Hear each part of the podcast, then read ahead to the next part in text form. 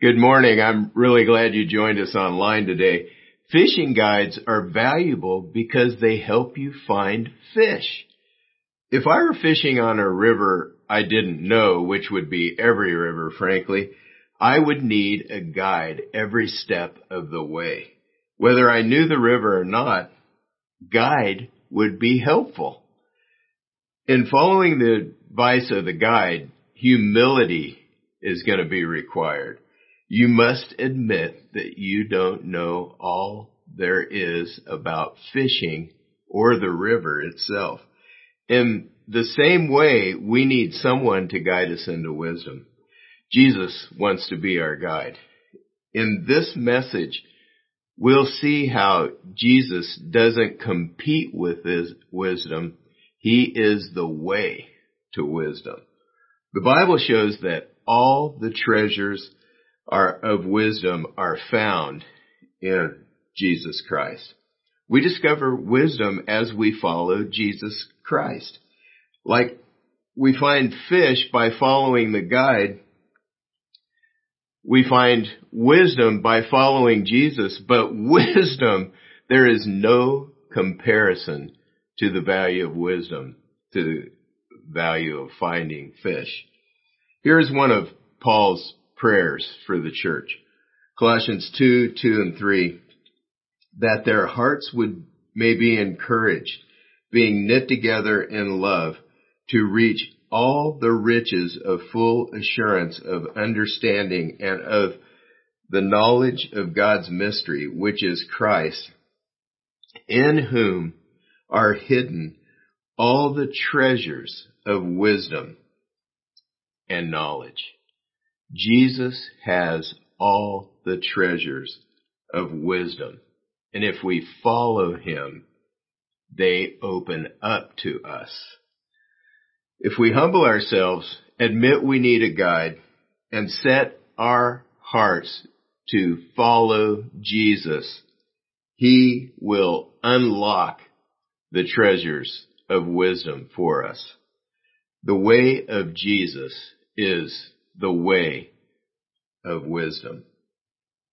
Let's look over the treasures that of wisdom that Jesus holds. Favor from God. When you please God, He grants favor. Protection from bad decisions.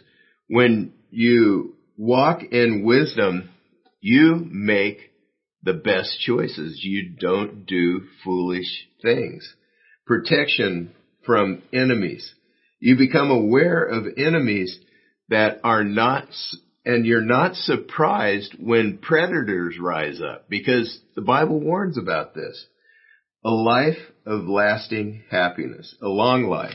You don't do foolish things that will cut your life short. Emotional, psychological health, wisdom and knowledge are pleasant to your soul. Power to deal with circumstances and people. A wise man is full of strength right when it is needed. Honor and wisdom in the eyes of others. People hold you in high esteem because you're wise. They seek your advice on matters because of your wisdom. The ability to build an estate. You build you wisely build a home that lasts. It's stable. It's not shaken by trouble. Enduring wealth. Studies prove that believers' wealth increases over time. From wherever you start, it grows incrementally from there. Being a source of joy to one's family. Your parents rejoice over you when you are wise. Notice verse 2 says, the riches of full assurance of understanding and of the knowledge of God, God's mystery, which is Christ. What it means when it mentions God's mystery is Christ is that God has, he, he what God has done to bring salvation to us must be revealed in order to understand it. We're not going to be able to reason our way to the gospel. It's a mystery that God must unveil to understand it. We, we, we can't reason out the gospel. It's got to be revealed to us. The gospel is the core message of Christianity. It, it is not something that dawns on you one day.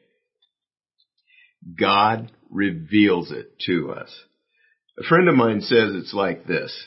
Imagine that I am hiding in a closet and you are outside the door of the closet trying to figure out what is inside. You don't know if the thing in the closet is a coat or a vacuum cleaner or a dancing carrot or, or whatever it is. After a brief moment, I speak. So that tells you it's not a coat or a vacuum cleaner. Uh, if a carrot can dance, maybe it can talk. After some more time, I slide a picture of myself under the door and it, it gives you a lot more information. Now you know that I am a human being. You have a clear picture of the nature of what is in the closet. You now know it's a who, not a what. This is what God has done by sending Jesus Christ to earth to show us what he is like. He is the exact representation of God himself because he is God. God sent a person, not a book. This is what we celebrate at Christmas time. The person of Christ, if we choose to follow him, he will guide us into all wisdom. Pursuing wisdom is wrapped together with pursuing a relationship with Jesus Christ. We must know what it takes to have a relationship with Jesus Christ. I, I, I want to make sure that you know how to establish a relationship with Jesus Christ. This is one of the main reasons we exist as a church, to help our neighbors discover Christ through his life-changing community. We want to help you know for sure that you have committed your life to Christ, you're following Christ, and that requires an understanding of the gospel. We're going to look at the flow of the gospel message today. Uh, God provides, we decide, to do what he says and build a life of wisdom. First of all, let's look at how God provides. The apostle Paul wrote 1 Corinthians and God used him to write about two thirds of the New Testament. In the first chapter, he states that we have no reason to boast in the presence of God because he has provided everything we need for our salvation. We don't provide anything. He does it for us. We were dead in our transgressions. 1 Corinthians uh, 1.30 says, And because of him, God the Father, you are in Christ Jesus who became to us the wisdom from God, righteousness and sanctification and redemption. This is quite a list of what God provides for us in, in Christ Jesus. Wisdom. This is what we're talking about in this message. Righteousness. In doing right before God, Jesus became our righteousness. He did what was right for us. Sanctification. This has to do with setting us apart to grow in holiness. Jesus is our sanctification.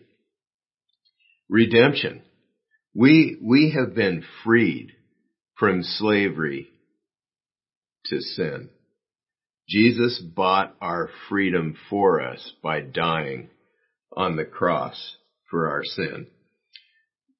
God has provided all we need, so we must decide.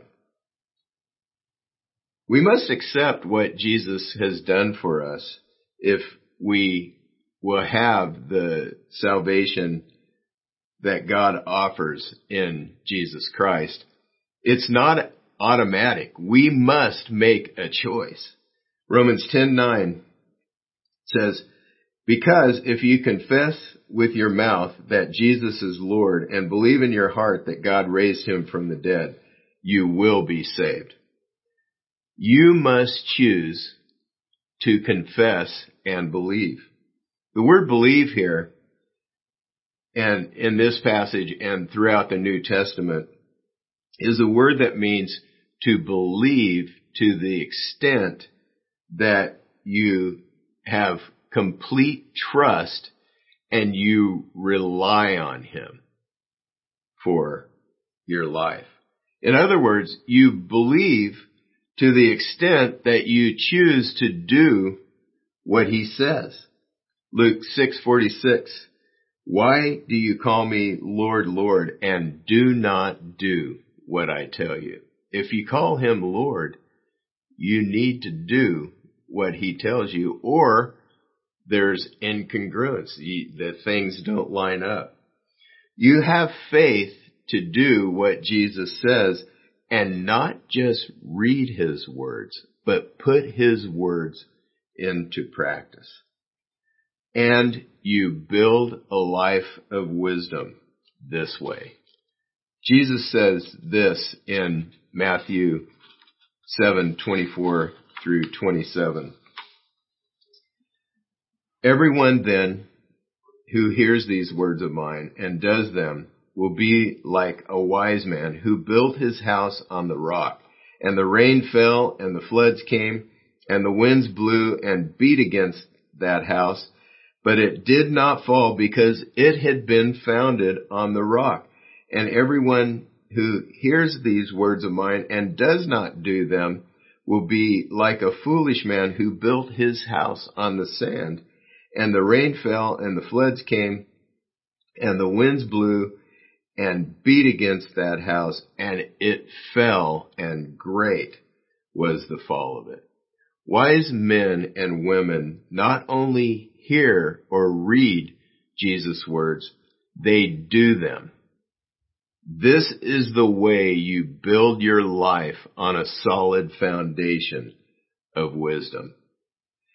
All the treasures of wisdom are hidden in Jesus Christ. When you hear His word and do His word, or read His word and do it, or study it and do it, we discover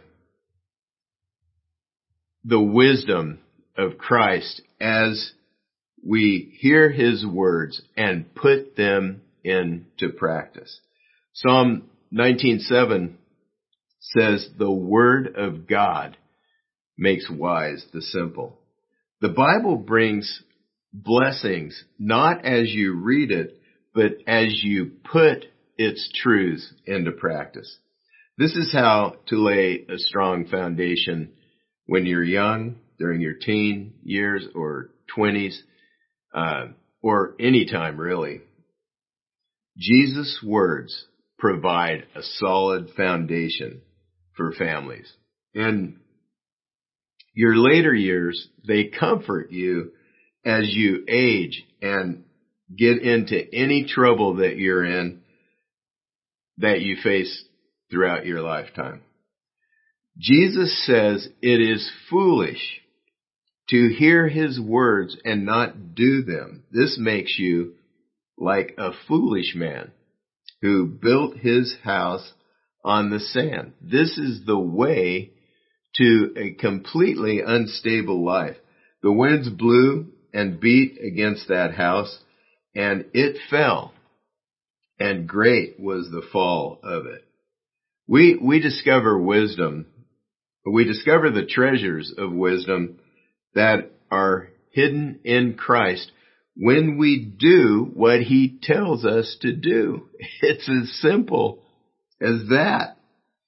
This is the outcome of our teaching that Jesus wants to be in the church. Jesus gave a commission in Matthew 28 to his first followers. He commanded them to make disciples and then in Matthew 28:20 he says to the church he says the church is to teach followers to observe everything I have commanded you. We hear Jesus' words taught, or we read them, and we put them into practice, and we grow in wisdom. Actually, we grow in wisdom by adopting Jesus' lifestyle. We live like Jesus would. If we let the Spirit of Christ live through us and guide us, this is the path of wisdom. The path of wisdom is the way of Jesus. I, as I wrap up, I want to share some of the core characteristics of Jesus' lifestyle. First, we love God enough to want to please Him. This means that you make God's will the number one priority in your life. Jesus was asked one time about the greatest commandment in scriptures. This is what he said. Matthew 22, 37, 38. And he said to them, you shall love the Lord your God with all your heart, with all your soul, and with all your mind. This is the first and greatest commandment. Practically, this means as you're sorting out your priorities in situation after situation, pleasing God rises to the top. You may wrestle with wanting to please yourself, uh, but in the end, you surrender to pleasing God. This is what Jesus did. When he was faced with the cross, he struggled as he was praying in the Garden of Gethsemane, but in the end, he struggled or he surrendered. In the end, he surrendered to God's will. Not my will, but your will be done. Please let this cup pass from me if it, it will, if it may. But nevertheless, I want my will or your will to be done, not mine. Many people sort of want to follow God as number one in their lives, but other things keep vying for their attention. Things that worry them are hassles with making enough money, trying to get some pleasure out of life. When we get preoccupied with worries, money, or trying to have a good time, the good things God wants to bring into our lives never arrive. We don't grow in wisdom. We will never love God perfectly. We will only be perfect in heaven. Sometimes we ask ourselves the question, do I love God enough? And we're afraid of the answer. Uh, there is an answer to the question, do I love God enough? But, and you can fill in the blank, do I pray enough? Do I appreciate God enough? Do I thank God enough? Do I praise God enough? Do I give to God enough? And the answer is no. Nobody does enough.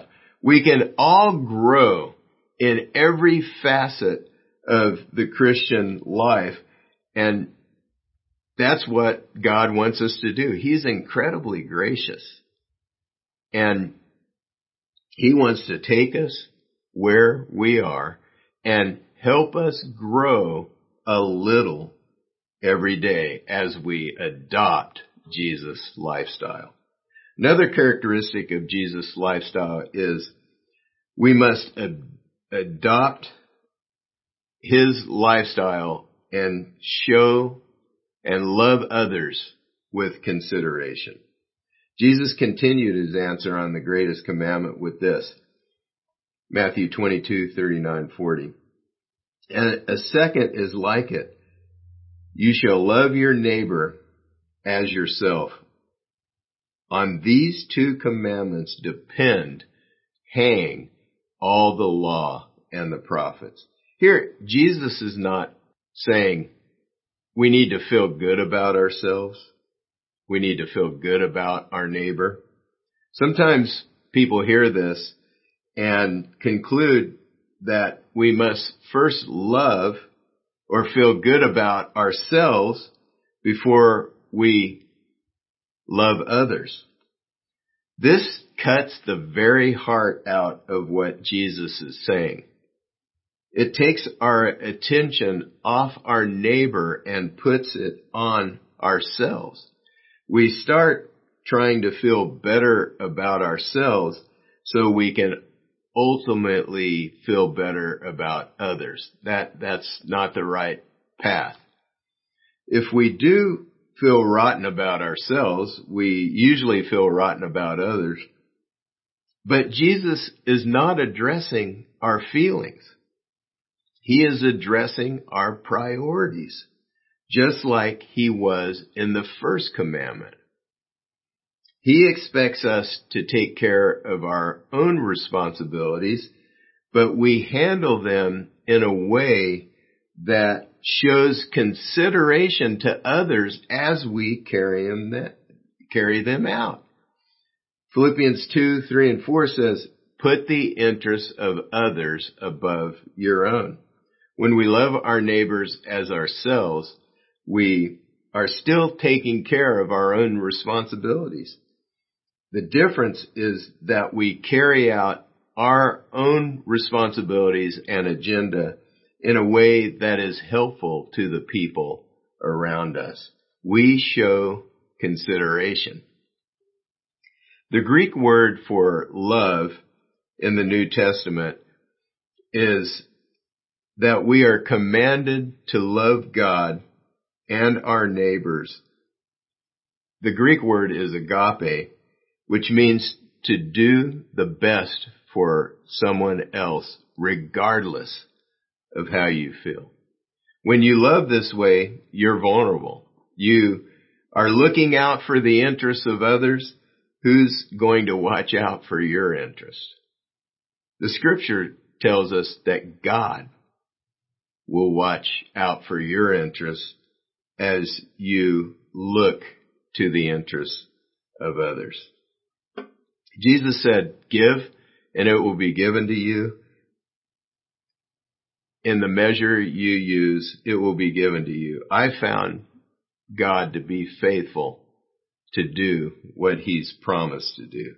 God himself promises to take care of you as you focus on others, as you focus on their interests. And that turns out to be very wise. To follow God and adopt Jesus' lifestyle, we must also live by faith. 2 Corinthians 5 7 says plainly, For we walk by faith, not by sight. This is a clear description of how to live the Christian life. We must trust God and do what is right, even if it costs us dearly even if we don't see how things are going to work out. We trust God and do right. We don't trust ourselves. We will never not need the help of God, especially His help through the Holy Spirit to guide our lives. God does not give us a map of the future. He promises to be our guide and he, his spirit is with us to guide us every step of the way. He doesn't give a formula to follow, but he promises to lead us step by step as we learn to trust Him and do what is right. Fishing guide will show you where the fish are found, but only Jesus can lead you to find what is most valuable. Salvation and all the treasures of wisdom. They are found in Him. As you walk with Him through the rest of your days, you will grow in wisdom. You grow in wisdom by hearing Jesus' words or reading them and putting them into practice. So I want to encourage you to take some next steps of obedience to the Lord today. Here are my suggestions. For the first time, I accept Jesus as my Savior and commit to follow Him as Lord. The second one, adopt Jesus' lifestyle by loving God enough to please Him, loving others with consideration, choosing to live by faith, and it is a choice to live by faith and not by sight. Would you pray with me? Father, we thank you so much for your truth that sets us free. I pray that you would work in our hearts to help us do, have the courage to do in, in, in spite of the fact that it may go against our natural reflexes to follow you, Lord, and do what you say in scripture. Help us have the perspective, your perspective, that leads us and helps us and guides us. I thank you so much for the wisdom you give. And I pray this in the name of the Lord Jesus Christ. Amen.